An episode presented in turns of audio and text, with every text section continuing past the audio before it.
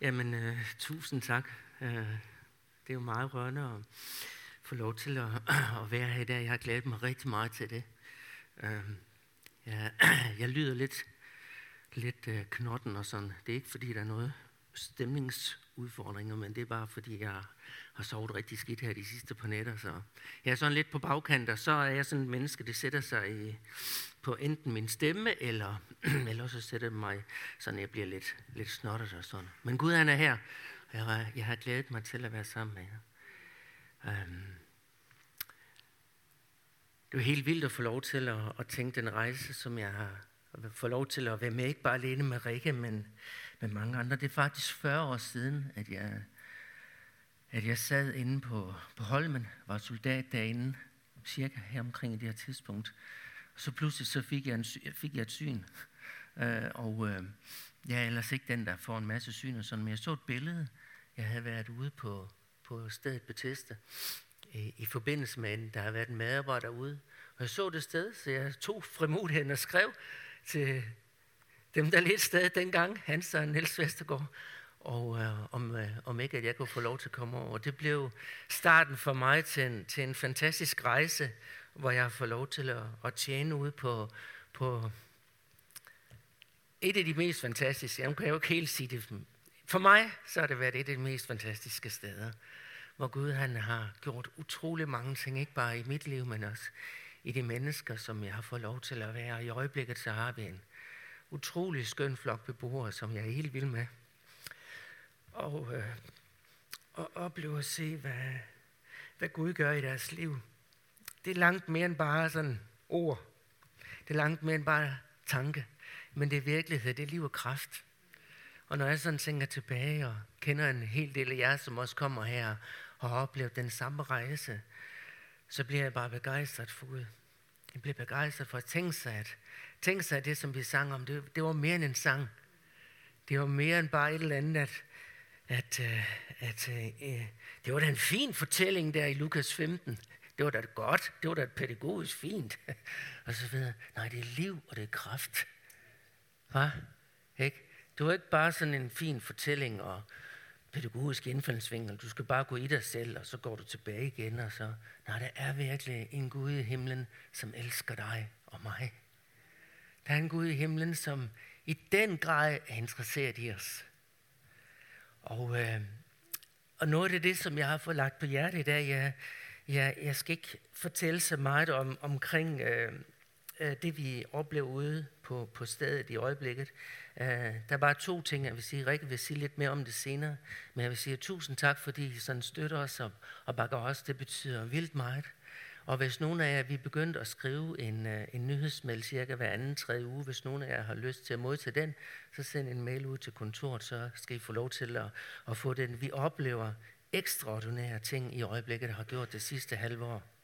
Uh, og øh, det synes jeg bare er helt vildt fantastisk og spændende at øh, vi var sammen i går, Teen Challenge. Jeg havde en Teen Challenge medarbejder der jo i Korsør, og fik lov til at, at være sammen der og så dele liv og hjerte øh, omkring, hvad, hvad Gud han gør, og det er, det er skønt. Vi vil, vi vil se mennesker vundet for, for himlen. Halleluja. Det er det, vi vil. Jeg har måske 25 år tilbage, hvis ikke han, han ender mig hjem inden. Det kan være øh, øh, at jeg ikke holder til, til det. Men de sidste 25 år har jeg bestemt mig for, at jeg løbe efter det. Jeg vil ikke vælte ind over målstregen og tabe undervejs. Jeg vil, jeg vil komme ind i god stil, og jeg vil gerne være med til at vinde mennesker for himlen. Jeg har fået lagt et budskab på, på hjertet i dag, som, øh, som jeg vil øh, dele med jer. Og, øh, og det er faktisk et, et yderst relevant emne og et helt afgørende emne i Bibelen. Og det undrer mig egentlig meget, at, øh, at vi taler så, så lidt om den. Efter min opfattelse, så øh, taler vi alt for lidt om det. I hvert fald har vi gjort igennem de sidste 10-15 år i, i kirkelivet. Når jeg sådan tænker tilbage øh, omkring 25-30 år, så talte vi noget mere om det. Det er både indgangen til Guds rige, men det er også afgørende det er også et afgørende emne for at bevare et levende fællesskab sammen med Jesus. Og, øh, Uh, nu har de åbenbart allerede afsløret det dernede. Uh, det havde jeg ellers aftalt, det ikke skulle. Så derfor så ændrer vi det lige lidt. Men, uh, men begrebet, begrebet omvendelse, det omtales ofte i Bibelen. Og det, som jeg godt vil tale med om, det er langt fra udtømmende. Altså, jeg har cirka omkring 25 minutter, så ved jeg, så begynder I at, at se, hvornår bliver han færdig og så videre. Så jeg har cirka 25 minutter, og der er emnet alt for omfattende til at kunne gå i dybden. Men det, jeg håber, jeg håber, at, øh, at jeg kan være med til at, øh, og, og, og inspirere jer. Emnet tror jeg måske, at vi lader være med at tale så meget om, fordi at vi ofte bruger og ser emnet som negativt. Vi ser det op øh, som et eller andet slag i hovedet. Jeg har også været til, øh, til undervisning, hvor, hvor man tænkte, uh, at uh, når han er præsten, han er, eller forkynderen har haft en lidt dårlig dag, i dag, så han skulle bruge til at slå på, på folk, ikke også? Ikke? Men i virkeligheden så er emnet et fantastisk emne, og det er yderst relevant.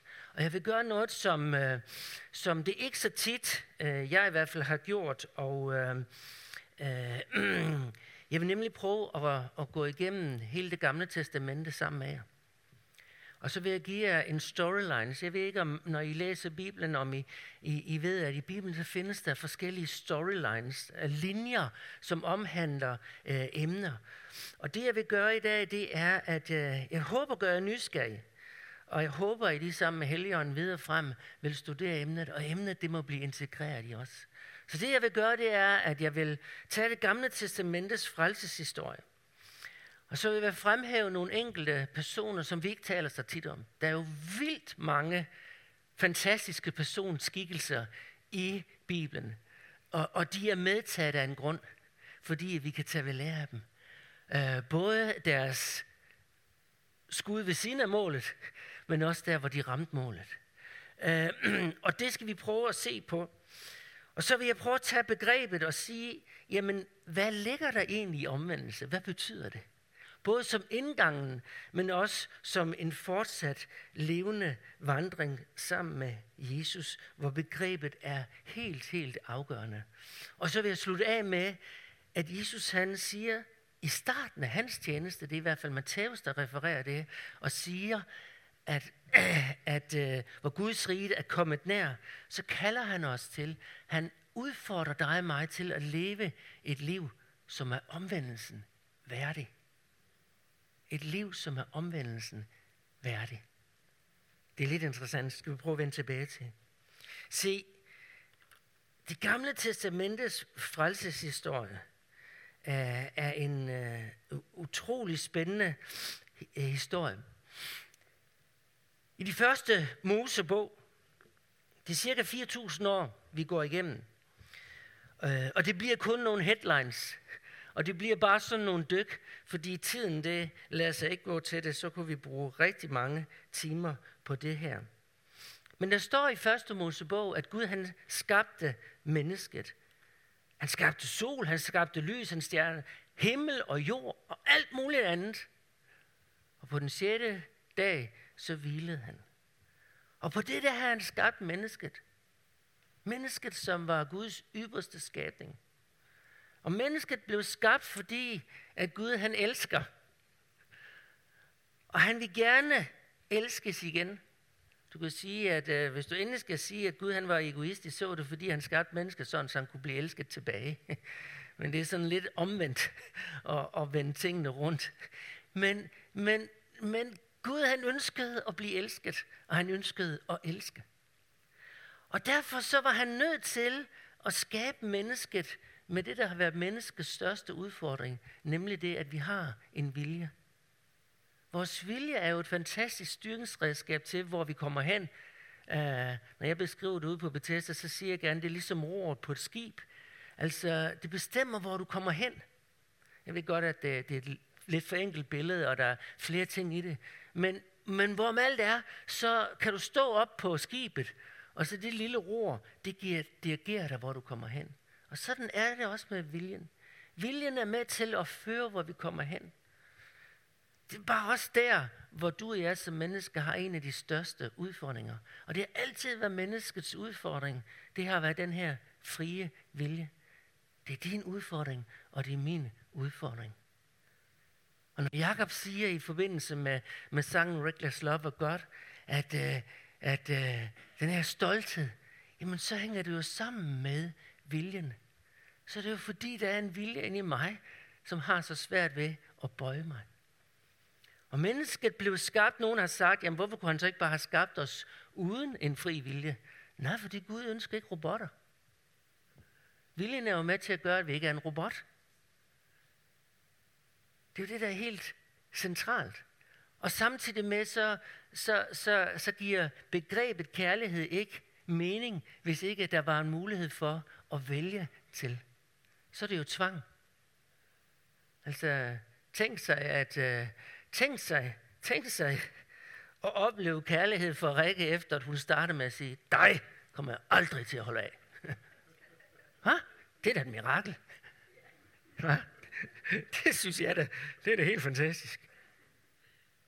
Viljen er en afgørende ingrediens i kærligheden.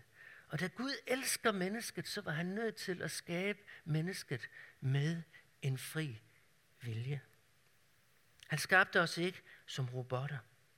Han skabte os med valgmuligheden for at sætte Gud på førstepladsen. Når man læser om, så er der rigtig mange nuancer, men om i det gamle testamente, i skabelsesberetningen, der vil du se, at, at Gud, han, han, han gjorde alt, hvad han kunne for at begrænse det mest muligt, sådan som mennesket bare, det var bare en lille, altså de skulle bare lige have rettet en lille smule ind. Og det gik også rigtig godt i lang tid. Men dagen det kom, hvor der var en, der kom og bedrog mennesket, og I kender måske historien, at øh, Adam og Eva på afgørende tidspunkt, så valgte de Gud fra. De valgte ham simpelthen fra. Og som konsekvens af det, så blev Gud nødt til at udstøde mennesket af ens have, fordi ellers så havde det ødelagt Guds mulighed for at frelse mennesket. Og så kom den lange, så startede den lange rejse, som var på cirka 4.000 år inden at Jesus han øh, blev født. Det blev en lang, lang historie, hvor Gud på alle mulige måder forsøgte over for folk, over for enkeltindivider som menneske, og få mennesket til at bøje ind og sætte Jesus, Gud, på førstepladsen. Men desværre så har mennesket igennem historien, ligesom du og jeg, valgt, som Adam og Eva som det første, at vi har så svært ved at lade Gud være på førstepladsen. Vi kan sige mange ting, men det er svært for os. Det er svært for os. Og igennem det gamle testamente, så læser vi, at Gud han igen og igen, så siger han, hvis I vil omvende jer, så vil jeg. Men mennesket, det vil bare gerne bevise, at de kunne godt nå op til Guds standarder. Og synden den tog til, og mennesket det levede langt væk fra Guds standarder. Gud gjorde så det, han lavede en restart. Cirka 1000 år efter, så kom der det, der hed syndfloden, hvor han sagde, nu laver vi, nu prøver vi at starte igen, og se om mennesket så lærer det. Og otte mennesker blev frelst igennem det hele. Ikke fordi Gud ville udrydde, men fordi mennesket valgte ham fra. Og efter det, så læser vi, at mennesket igen vendte sig væk fra Gud. Så byggede de et kæmpe stort tårn, for de tænkte, nu skal vi vise, at vi kan nå op til Gud og hele himlen. Og Gud var nødt til at bringe sprogforvirring iblandt mennesket. Og det har vi så haft udfordringer med siden. Altså nu ikke bare alene det jyske, og, og så, men altså på tværs af alle generationer, så har sproget været en udfordring. Loven begivet, da mennesket udfordrede Gud og sagde, ved du hvad, giv os loven, så skal vi bevise, vi kan godt leve op til dine standarder, Gud. Vi kan godt. Og Gud sagde, nej, det kan I ikke. Og loven beviste, at mennesket ikke kunne det. Gud han udvalgte sig et ejendomsfolk, det jødiske folk, og nogle har sagt, at grund til, at han lige valgte det folk, det var fordi, det var det mest genstridige. Så derfor så, lad os vælge det. Lad os så vælge det. Jeg ved ikke, hvorfor det var det folk, han valgte, men det var det folk, han valgte. For igennem det at vise både sin nåde og barmhjertighed. Og trods utrolig mange løfter enestående mirakler, fortællinger og vandringer sammen med folket, så vendte, vendte det sig alligevel bort for Gud igen og igen. Og så brugte Gud nogle enestående mennesker til at hive frem.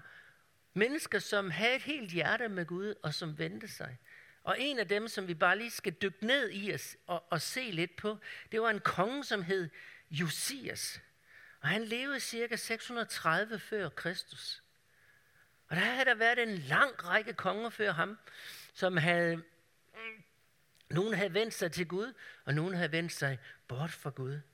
Og da Josias han, han blev konge, så var han bare otte år.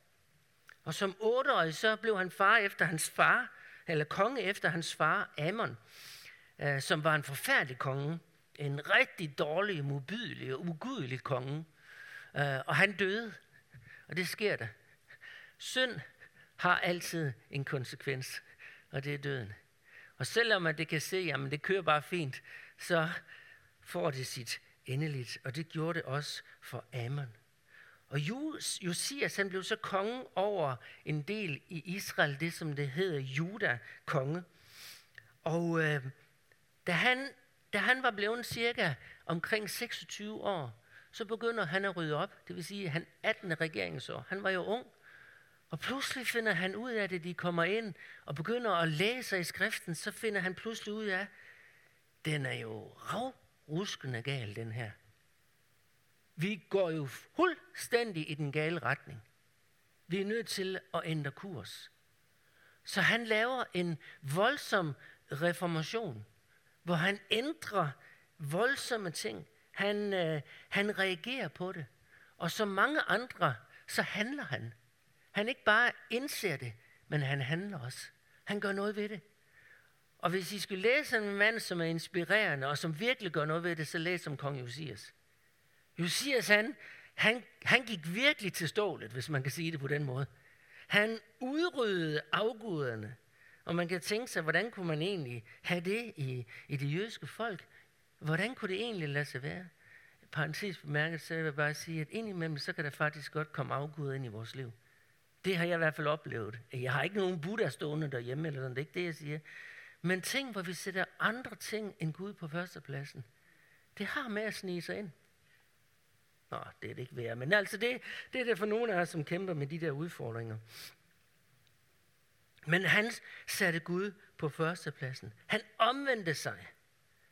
Den gamle vækkelsesprædikant Moody, nogle af jer kender ham måske, men han siger, at skriften, den blev ikke givet for os for at forøge vores viden, men for at ændre vores liv.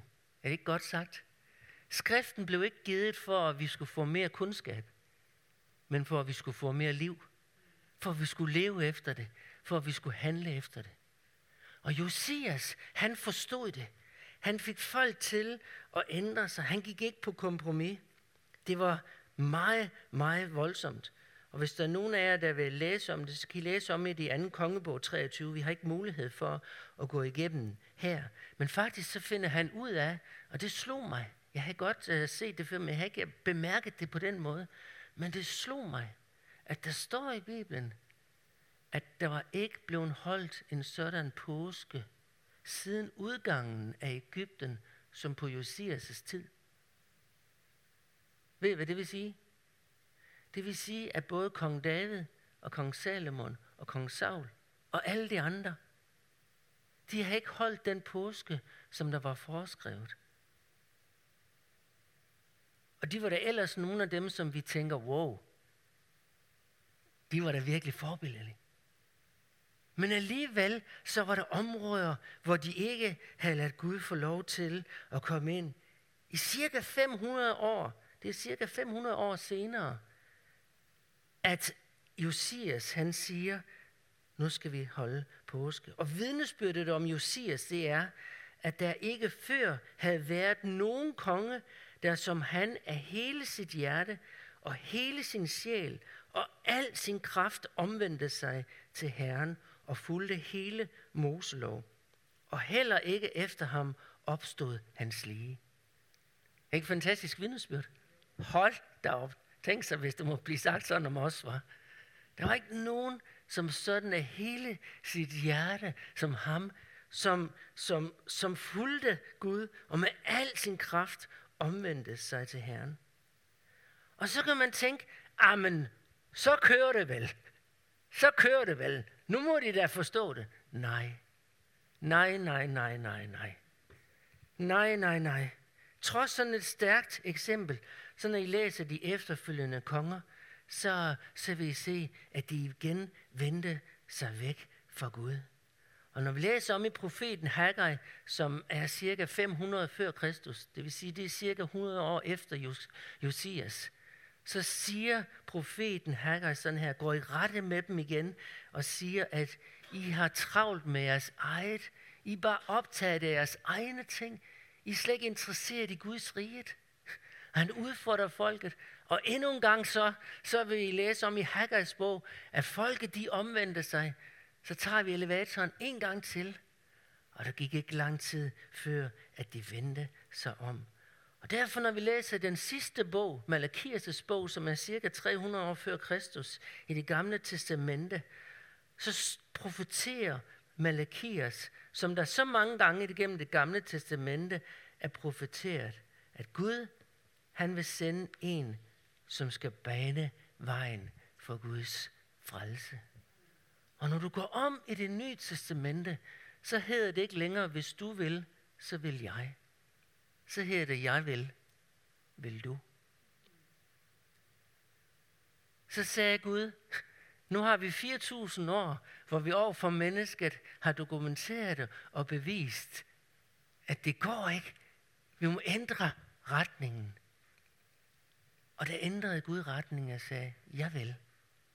Vil du? Og så kender I beretningen om, at, hvordan at Jesus han kom. Og hvor Paulus han siger, at alle, alle af os har syndet og mangler herligheden for Gud. Og Gud sendte Jesus, og da han hang på korset, så råbte han, det er fuldbragt. Fordi der var evigt frelsen banet, hvor det var en mulighed for, at jeg individuelt, du kunne vælge frelsen ind i dit liv. Og der står vidnesbyrdet om, at, at Jesus, han, han gik ned, og så tog han dødsrigets nøgler. Det er et fantastisk udtryk, ikke? Hva? Gik han ned, så tog han dødsrigets nøgler. Halleluja. Paulus han udtrykker det sådan her, at han udslettede det anklagende skyldbrev. Det vil sige, at den, den, den skam og be, be, øh, den øh, nedværligelse og, øh, og den fordømmelse, det anklager, som der ligger ind over vores liv, fordi vi ikke kunne leve op til Guds standard, det tog Jesus. Så når du og jeg, vi tager imod det, som han gjorde på korset, så kan vi pludselig se bort fra alt det. Som Morten han prædikede om i, i søndags, så er frelsen muligt. Og det er derfor, jeg i min, i min, i min tekst har, har skrevet omvendelse. Gud han kan. Gud han kan. Halleluja. Fordi han banede vejen. Så, så, så, så, så han lagde det muligt for dig og mig. I Markus kapitel 10, så, så, så møder Jesus en rig, og han har en, en, en noget speciel sammenligning, hvor, hvor disciplene de bliver rigtig frustreret over, jamen, og, og, og siger, jamen, er det så i det hele taget muligt at komme ind i Guds rige? Fordi han siger, at jamen, en kamel går lettere gennem et nåløje. Nu et nåløje, når vi tænker nåløje, så tænker vi almindeligvis, at det er sådan en lille nål, og så øjet. Det er, uh, miraklet, kunne man sige, det skulle alligevel være det samme. Men, men nåløjet, det, var, det var, at i, i, i byporten, der havde man en, en mindre dør, som man kunne gå igennem. Og det var den, man betegnede som nåleøjet. Og hvis man skulle igennem den, så skulle man bøje sig. Så Jesus han siger, hvis du skal ind igennem den dør, så er du nødt til at bøje dig. Men det kan lade sig gøre. Det er muligt. Gud siger, det er muligt. Halleluja. Det er muligt. Og som I hørte i, i søndag, som, som Robert så herligt vidne om, og der var rigtig mange vidnesbyrd, som kunne fortælles. Det er muligt. Halleluja. Og når Rikke siger, at, at, at det, der hun har oplevet som forandret i hendes liv, jamen så er det jo fordi, hun har mødt frelsen. Det var ikke fordi, selvom jeg synes, at min kone hun er rigtig sød og rar og alt muligt positivt, så er det jo ikke hende pædagogiske tilsat, der gjorde, at Rikke oplevede forandringen. Det var jo mødet med Jesus. Det var mødet med Jesus, det var det, der forvandlede. Halleluja! Så nu har vi pludselig en mulighed for at få fællesskab med Gud. Ikke igennem vores egne handlinger. Ikke igennem ved, at vi skal prøve på at tage os sammen, men ved, at vi tager imod. Og Bibelen fortæller, at, at omvendelse, det ligger simpelthen i det, at jeg erkender, at jeg går i en forkert retning. Nogle gange, når vi snakker omvendelse, så tænker vi, omvendelse, det betyder sådan her. Så stopper vi op, så finder vi ud af, at det her det var forkert. Så kigger vi os lidt rundt igen, og så fortsætter vi bare på samme måde. Det er ikke det, der betyder omvendelse. Omvendelse bibelsk betyder, at jeg er kommet til erkendelse af, Gud, jeg har brug for dig. Jeg har brug for dig ind i mit liv, så jeg vender mig om, og så går jeg i den retning, som du vil, Gud, i mit liv. Det er det, omvendelse betyder. Omvendelse, det betyder, at jeg, jeg har fundet ud af, at jeg kan ikke selv. Men Gud, han kan. Halleluja. Halleluja. Det er en gave, som Jesus han gav på korset. Den vil jeg tage imod. Paulus han udtrykker sådan her i Romerne kapitel 10, at den måde, som vi bliver frelst på, det er ved, at vi med vores mund bekender. Vi bekender med vores mund. Vi bekender med vores mund. Og det, det, det vi bekender, det er ikke hvad som helst. Altså, nogle gange så skulle man tro, at man skal bare, man skal bare sige et eller andet. Nej, vi skal ikke bekende Gud hverken som hjælper, tjener, taxachauffør eller noget. Vi skal bekende ham som herre. Det vil sige, Gud, jeg ønsker, at du skal være på førstepladsen i mit liv. Det er det omvendelse, at det ligger i det. Og jeg, mit hjerte tror, at Gud opvagte ham fra de døde. Så skal du blive frelst. Og det betyder, at når Bibelen taler om, at jeg kan ikke selv gøre det, at det er Guds nåde, altså et udtryk for, at det var en gave, som han gav, jamen så er det fordi, at det gamle testamente jo dokumenterer, at vi som mennesker aldrig kommer op til Guds standard. Men tænk sig, at Gud gjorde det muligt. Men jeg må jo vælge at tage imod det. Jeg må jo vælge at erkende det.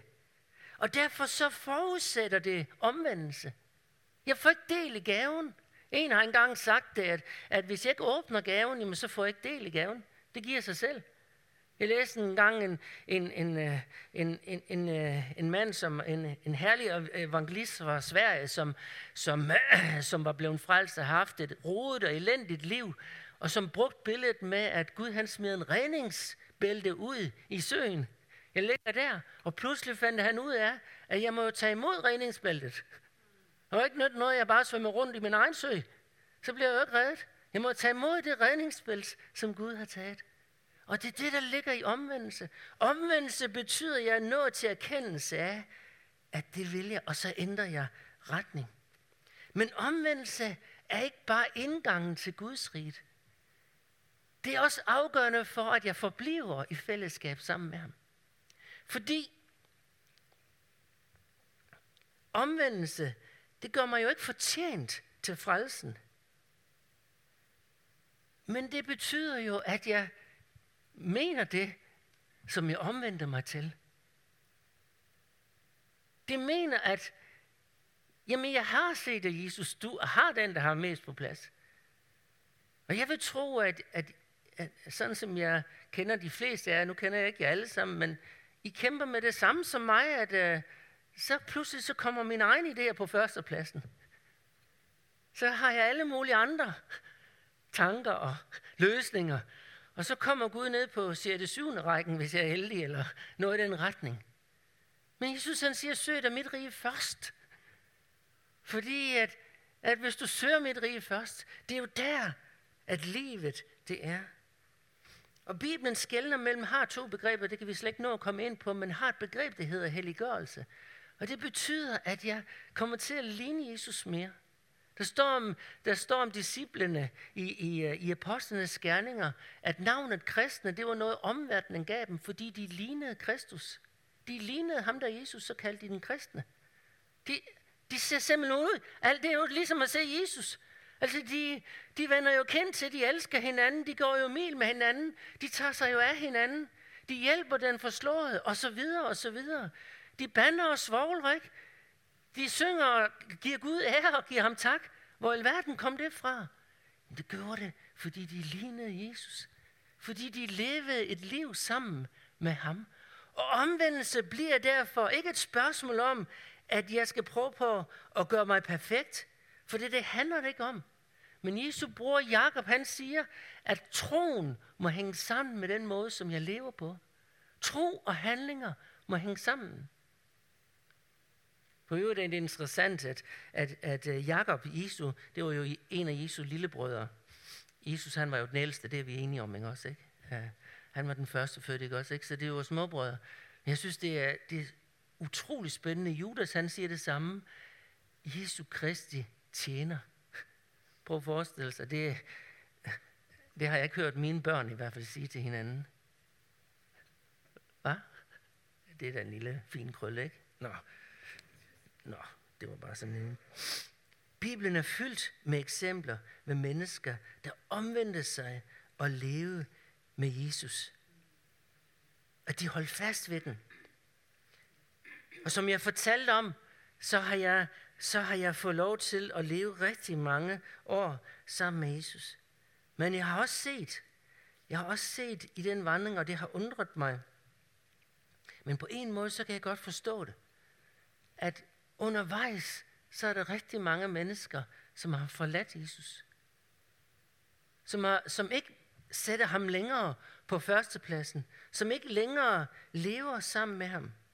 Og så vidt jeg kan se, nu ved jeg godt, der er jo meget mere, end jeg bare som begrænset menneske kan se. Men så hænger det afgørende sammen med, om vi lever i omvendelsen. Om vi lever i erkendelsen af, Jesus, jeg har stadigvæk brug for dig. Der er så meget, som jeg har brug for inde i dig. Gud hjælp mig også i dag. Det handler ikke om at være perfekt, men det handler om, som salmisten siger, at leve nær sammen med Gud. Det handler om at leve sammen med ham. Jeg har sådan brug for hans nåde og dagligt leve i omvendelsen. Og derfor, når Jesus han siger i Matthæus 3:8, at leve et liv, som er omvendelsen værdig, så er det netop for at knytte det sammen til os. At vi må vide, at indgangen, at så længe, at indtil at vi skal være hjemme ved bryllupsdagen i himlen, at der må vi leve i erkendelsen, den vedvarende erkendelse om, at vi har brug for at være og leve i hans principper. Der er et fantastisk mange smukke billeder med Jesus, men et af dem, jeg holder rigtig meget af, det er, at han tog sine disciple til side i Matthæus 5, 6 og 7, og så underviste han dem i bjergprægten. Og når du så læser videre i Matthæus evangeliet fra kapitel 8, og så resten, det handler om, at så handlede han. Så handlede han på alt det, han har sagt. Der er så mange mennesker i verden, som siger, du skal ikke gøre, som, som, øh, jeg, som jeg gør, du skal bare gøre, som jeg siger eller man har en mening til, man har en ny, og så videre, så videre. Alle mulige dårlige undskyldninger for, at vi som mennesker, vi har brug for Guds nåde i vores liv. Og Jesus, han, han var ikke en, der bare sagde, han levede det ud, som han talte. Og omvendelsen er med til, at jeg bliver holdt fast i den situation. At jeg bliver holdt fast i det liv. Han kender alle dine udfordringer og han kan hjælpe dig. Halleluja. Han kan hjælpe mig. Jeg ved ikke, om du har tænkt på det, men, men Johannes, disciplen Johannes, da Jesus han møder ham, så blev han kaldt en tordensøn. Højst sandsynligt, fordi han havde et hæftigt temperament.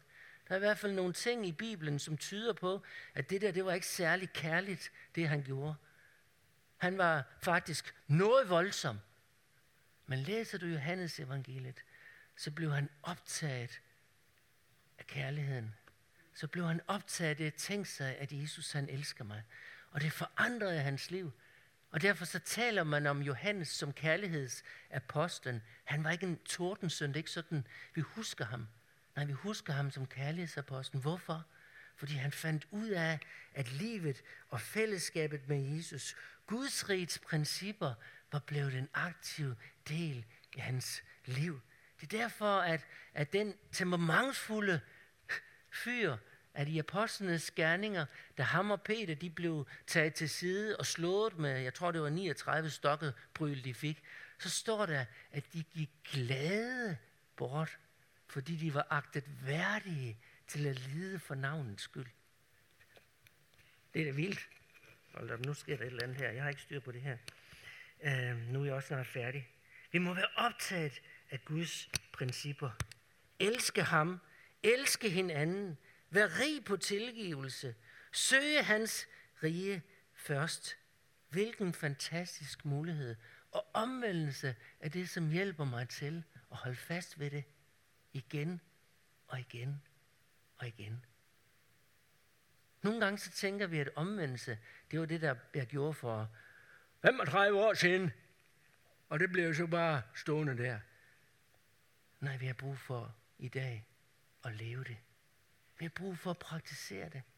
Vi har brug for at tilgive hinanden. Vi har brug for at søge Guds riges principper.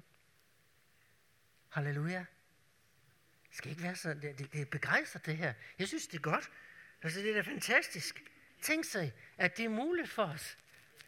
Hvad? Det er da fantastisk. Jesus han siger, lær os at bede, fader vor, komme dit rige. Skal vi bede sammen? Halleluja, Jesus. Jesus, hvor er du bare fantastisk. Hvor er det fantastisk godt at få lov til at, at dele livet med dig her. Tak fordi, at du banede en vej her. Og hvis det er sådan, at, at vi ikke har fået fællesskabet med dig, så kan det ske i dag. Så kan det ske i dag, at vi kan komme ind og få fællesskabet med dig. Tak fordi der er mulighed for, at jeg kan blive født på ny. Eller ved at, og ikke skal leve op til mine egne standarder, men jeg kan få lov til at tage imod det, som du gjorde på korset, Jesus. Og vil du hjælpe mig? Vil du hjælpe mig i det liv, som jeg lever i det, som jeg er i min hverdag? At jeg må leve et liv, som er omvendelsen værdig. Hvor du må blive synlig, hvor du må blive set, Jesus. Fordi når alt kommer til alt, så er dine principper, så er dit rige, dine løfter, det er det, der er det hele værd. Og du har altid haft det bedste, Gud. Og sådan er det også i dag her. Bør prise dig, ære dig og tilbede dig. Amen.